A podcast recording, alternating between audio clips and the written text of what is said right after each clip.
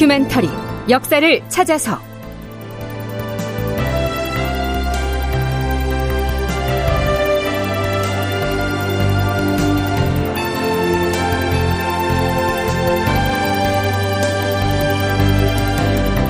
제천백사십이 편 군신 간의 대립 그리고 흔들리는 왕권. 극본 이상락, 연출 황영선.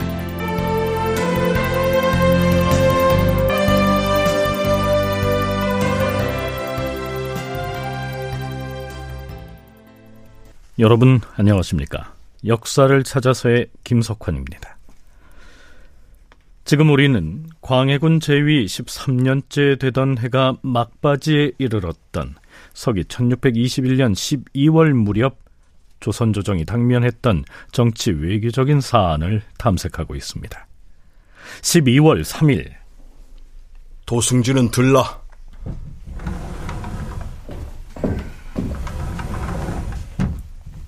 예, 주상전하. 영의정으로부터는 아직 아무런 연락이 없는 것인가? 아, 아래옵기 송구하오나 승정원에서 수차에 걸쳐 찾아가서 전하의 교지를 전했사오나 지난번에 사의를 표명한 이래로 몸이 아프다면서. 당장 영상의 집으로 승지를 보내서 과인의 비만기를 전하도록 하라. 비만기의 내용을 어떻게 작성해서 전해야 할 것인지. 승지편에 보내는 비만기에 과인이 이렇게 말하더라고 적어라. 지금 변방의 일이 날로 급박해져서 국가적인 참화가 눈앞에 닥쳐왔는데 경은 무슨 심정으로 또다시 이념을 하고서 출사를 거부하는 것인가? 속히 출사하여 목전의 현안을 성의껏 처리함으로써 뒷날엔 뉘우침이 없도록 하라. 어명 받들게 싸웁니다, 주상전하. 앞에서 광해군은 영의정이 인혐을 하고서 출사하지 않는다라면서 노여워하고 있는데요. 인혐은 어떤 사안에 대해서 책임을 느끼고 자신이 맡고 있던 직책에 사의를 표명하는 것을 일컫습니다. 이때 영의정은 박승종이었죠. 그런데 이 박승종이 몸이 아프다는 핑계로 의정부, 즉 비변사에 걸핏하면 결근을 한 것은 이미 반년 전부터였습니다. 그해 유월 이십육일에도 승정원의 승지가 집을 찾아가서 조정에 출사하라는 어명을 전하자 박승종은 이런 응답을 보내오지요.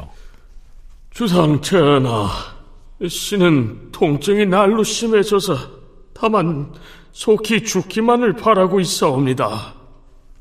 그랬는데 그로부터 반년가량이나 지난 십이월까지도 조정에 제대로 출사를 하지 않고 있어서 광해군이 애를 태우고 있는 것입니다. 그 반년은 압록강 너머에서의 북방의 정세가 요동치고 있을 때여서 국정을 총괄할 영의정의 임무가 대단히 막중했는데 말이죠. 그렇다고 박승종이 국왕의 친위 세력과 당파를 달리하는 인물이었느냐 하면 그 반대였습니다. 박승종은 이런 인물이었죠. 박승종은 일찍이 자신의 손녀를 광해군의 세자빈으로 들였으므로 광해군과는 사돈지간이다. 또한 그의 맏아들인 박자흥은 이이첨의 딸과 혼인하였으니 이이첨과도 사돈간이다. 세간에서는 밀창부원군 박승종, 광창부원군 이이첨, 그리고 광해군의 처남인 문창부원군 유희분 등 세 사람을 광해군의 권력을 지탱하는 핵심이라 하여 삼창이라고 운운하였다. 그랬던 박승종이 영의정이 되고부터는 정신적, 육체적으로 뭔가 혼란을 겪었던 것처럼 기록에 나타나고 있습니다. 조선 후기에 정재륜이 펴낸 공사견문록이라고 하는 문헌에는 이런 내용이 보이죠. 참고로 여기에 나오는 비상은 자살용 독약입니다. 박승종은 영의정이 되었을 때부터 오리알 만큼이나 큰 비상을 주머니에 넣어서 차고 다녔다. 그러면서 사람들에게 말했다. 하, 내가 불행한 시대를 만나서 이제 그만 죽어야 되겠다는 생각을 아침 저녁으로 하면서 때를 기다리는데 어찌 이것을 차고 다니지 않을 수가 있겠는가? 그러면서 매양 마음을 진정하지 못하고 고요한 방 안에 한가에 들어앉아 문득 흐느껴 울곤 하였다. 글쎄요. 정말로 이 시기에 그가 신체적으로 큰 병에 걸렸는지의 여부는 확실치 않습니다. 다만 광해군으로서는 이 모문룡을 어떻게 처리할 것인지, 그리고 후금 쪽에서 자꾸만 보내오는 국서에 회답을 하거나 아니면 다시 사신을 들여보내야 할 것인지 등을 시급히 결정해야 하는데, 피변사에서는 자꾸만 광해군과 엇나가는 소리를 하고만 있고, 영의정이라고 하는 사람은 칭병을 하고서 이렇게 집안에 들어앉아 있으니 속이 타지 않을 수 없었겠죠. 한중역사문화연구소 이영춘 소장은 이때의 상황을 이렇게 설명합니다. 조선으로서는 뭐 일찍이 경험해 본 적이 없는 아주 그런 특별한 관계가 됐죠. 그런데 역시 이제 비변사 중심으로 한 그 관료 세력이라고 하는 사람들은 그 사대주의에 완전히 빠져있는 사람이 돼가지고 어떻게든지 간에 명나라에만 의지하고 그러자는 식이고, 광해군은 당장에 그 침략받을 누란의 저 위기를 느끼고 있는 것이고, 어, 그러니까 그, 그 대립이 있을 수밖에 없죠. 그 국왕이 지시를 해도, 외교문서를 작성하러 지시를 해도, 아, 우리 저, 어, 오랑캐 놈들한테는 그 국수를 할 수가 없다고. 그러고 영의정은 그 사직서 내놓고 수리도 안 됐는데 출근도 하지 않고, 뭐, 그 의기장 놓는 거지요. 광해군은 명나라에 대한 사대의 의리를 지켜야 한다는 사고에서 한 걸음도 빠져나올 생각을 하지 못하고 있는 대소신료들을 향해 이렇게 허탈한 마음으로 토로를 하곤 했습니다. 요즘 조정 돌아가는 모양을 보고 있자니 불행하게도 안팎에서 매우 괴이한 작자들이 국가 정책을 시기에 맞게 변통할 줄은 모르고 한갓 썩어빠진 논의만을 일삼아서 나라의 일을 망치려 하고 있다. 그런데도 비변사의 대소신료들마저 이 융통성 없고 오활한 의논들이 가당치도 않다는 사실은 인식하지 못한 채 그저 입을 다물고 우물거리거나 수수방관을 하고 있으니 대체 나라를 위해 몸을 바쳐야 하는 신하로서 어찌 이와 같을 수가 있단 말인가. 하지만 이 시기에 이르면 조정신료들을 향한 광해군의 이 정도의 호통 정도는 비변사 대신들에게 질책으로 받아들여지지도 않았다는 점이 문제죠.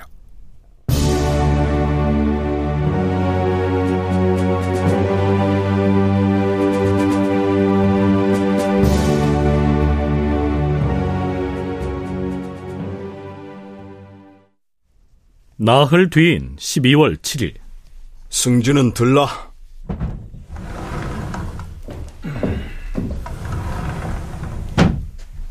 부르셨사옵니까, 주상전하? 근래에 이르러 요동과 광령에서 어떤 일이 벌어지고 있는지를 전해온 소식이나 혹은 계문이 없었는가?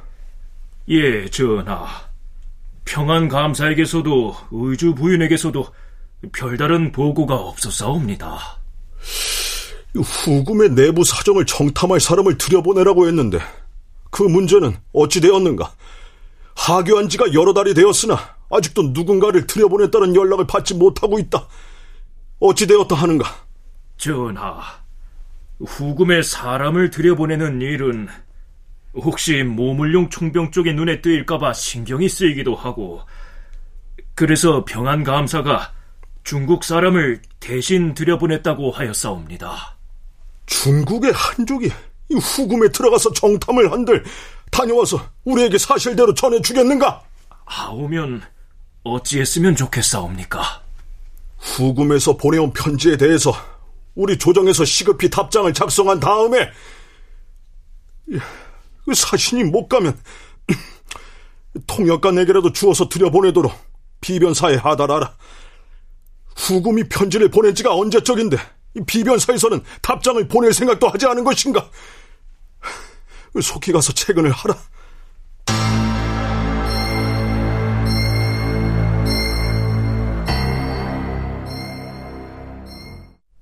다시 이틀이 지난 십이월 구일,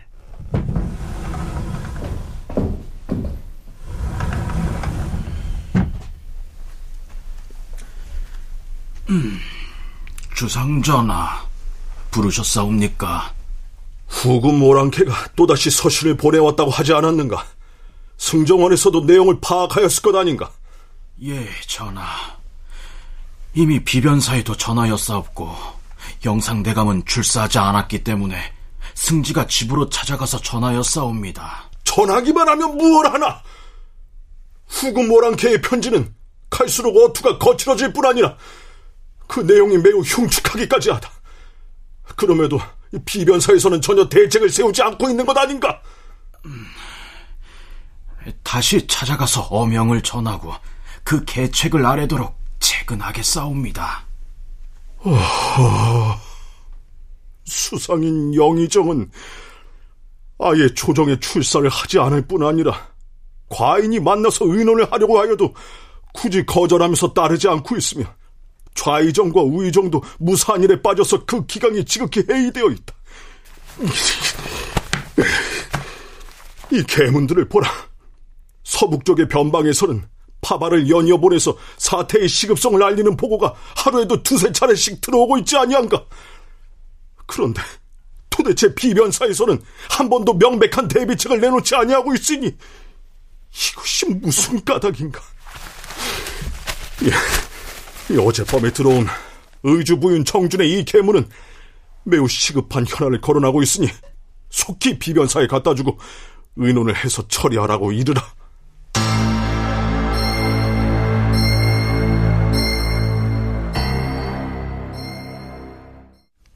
국왕인 광해군이 이처럼 조바심을 내며 채근을 하자 비변사에선 마지못해 반응을 보입니다.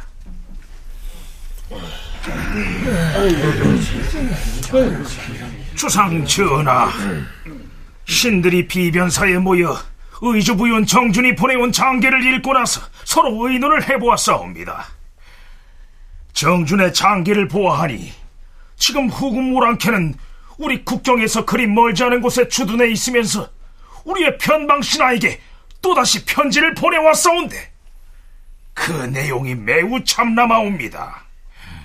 무례하게도 중국인들이 우리나라에 들어와 사는 것을 허용하지 말라는 것이옵니다. 전하, 이는 곧 명나라 총병 모문룡을 우리 땅에서 쫓아내라는 망발이옵니다. 어, 그러니 그들이 수차에 걸쳐 보내온 편지에는 응답을 할 가치도 없다, 이 말인가? 그럼 비변사에서는 어떻게 의견을 모았는지 말해보라. 하오나 이미 편지를 여러 차례 보내왔는데 계속하여 답을 하지 않는다면 그들의 노여움을 격발시킬 듯 하옵니다. 더구나 오랑캐의 기병 부대가 지금 남록강 가까운 곳에 주둔하고 있는 실정이오니 어떻게든 답서를 보내야 할 것이옵니다. 하오나 전하, 주상 전하의 명의로 국서를 보내는 것은 불가하오니 의주 부윤 정준으로 하여금 답장을 작성하게 하여서 인편을 통해 즉시 들여보내시옵소서. 명나라에는 적적을 탐지하러 갔다고 알리겠사옵니다. 이렇게 미봉책으로 대응을 해나간다면 아마도 몇 달 동안은 무사히 넘길 수 있을 것이옵니다. 영상의 의견도 들었는가? 예, 전하. 영의정의 뜻도 신들과 같기에 감히 아뢰는 것이옵니다. 아랜대로 의주 부인으로 하여금 통사를 들여보내게 하라. 비변사의 대신들은 압록강 너머에 진을 치고 있는 후금 기병들의 기세가 우선은 두려우니까 국왕 명의의 답장은 못 보내더라도 의주 부윤 명의의 답장이라도 보내게 되면 몇 달 동안은 침략을 막을 수 있을 것이다, 뭐 이런 얘기를 하고 있는 것입니다. 하지만 그 이후에는 어떻게 하겠다는 계책은 국왕인 광해군도 비변사의 대신들도 내놓지 못하고 있는 형국이죠. 서강대 계승범 교수는 조선이 처한 당시 상황을 이렇게 얘기하고 있습니다. 요동이 떨어지기 전까지만 해도 사실은 이중 플레이가 가능했어요. 명나라하고도 사대 관계 유지하고 후금하고도 명나라 몰래 대화창고 개설하고 관행했는데, 요동을 먹은 다음부터는 서로 요구하는 게 뭐냐 하면은, 후금이 노골적으로 명나라와의 관계보다 후금과의 새로운 관계를 공식적으로 맺고 싶어 했죠. 그러니까 문제는 뭐냐, 이제는 조선이 선택할 수 있는 외교적 카드가 너무 없어져 버린 것이고, 명나라하고 후금 사이에서 양자태기를 할 수밖에 없는 그런 상황으로 계속해서 지금 빨려 들어가는 것이죠. 근데 양자태길 문제로 돼버리니까 중간지대가 없잖아요. 그러니까 광해군과 비변사의 숱한 논쟁도 이제는 돌아올 수 없는 다리를 건너가는 그런 시점으로 접어들 수밖에 없는 것이죠.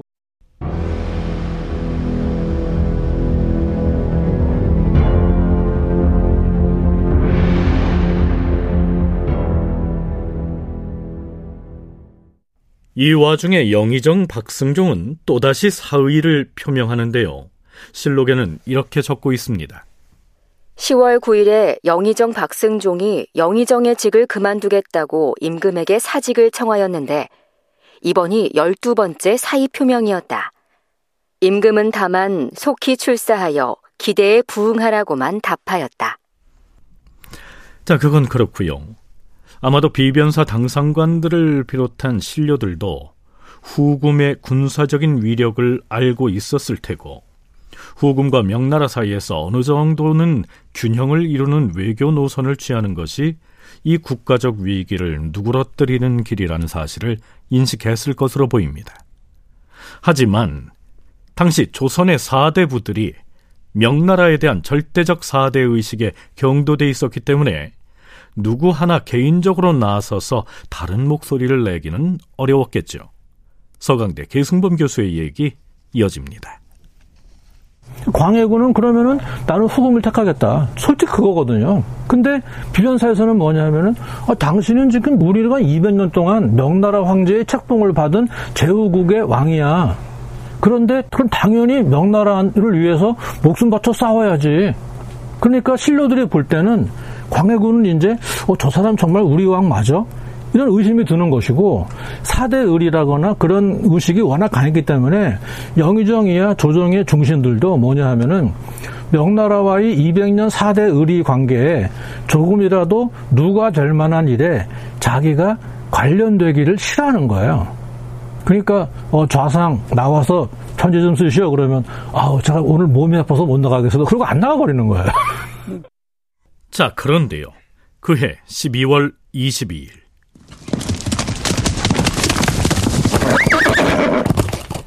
의주에서 급보가 날아옵니다. 후금의 누르하치가 조선 조정에 다음과 같은 경고문을 보내온 것이죠. 조선 조정에 경고한다. 지금 조선의 평안도 용천과 가산 등지의 본거지를 두고 우리 후금군에게 군사적 도발을 일삼고 있는 명나라의 모문룡이란 자를 당장 포박하여 우리에게 보내도록 하라. 그리하지 않는다면 조선에 좋지 않은 일이 발생할 것이다. 광해군으로선 올 것이 왔구나 생각했겠지요. 후금 오랑캐가 모문룡 총병을 잡아보내지 않으면 반드시 좋지 않은 일이 있을 것이라고 경고를 하고 나섰다. 이것이 무슨 뜻이겠는가? 후금의 진강을 기습한 적이 있는 모문룡을 우리나라 땅에 계속 머물러 있게 둔다면 그를 체포하기 위해 곧 군사를 동원하여 쳐들어오겠다는 말이 아니겠는가? 비변사에서는 신속하게 의논을 해서 후금의 군사가 진격해 들어오는 불행한 일이 없도록 하라. 다큐멘터리 역사를 찾아서 다음 시간에 계속하겠습니다.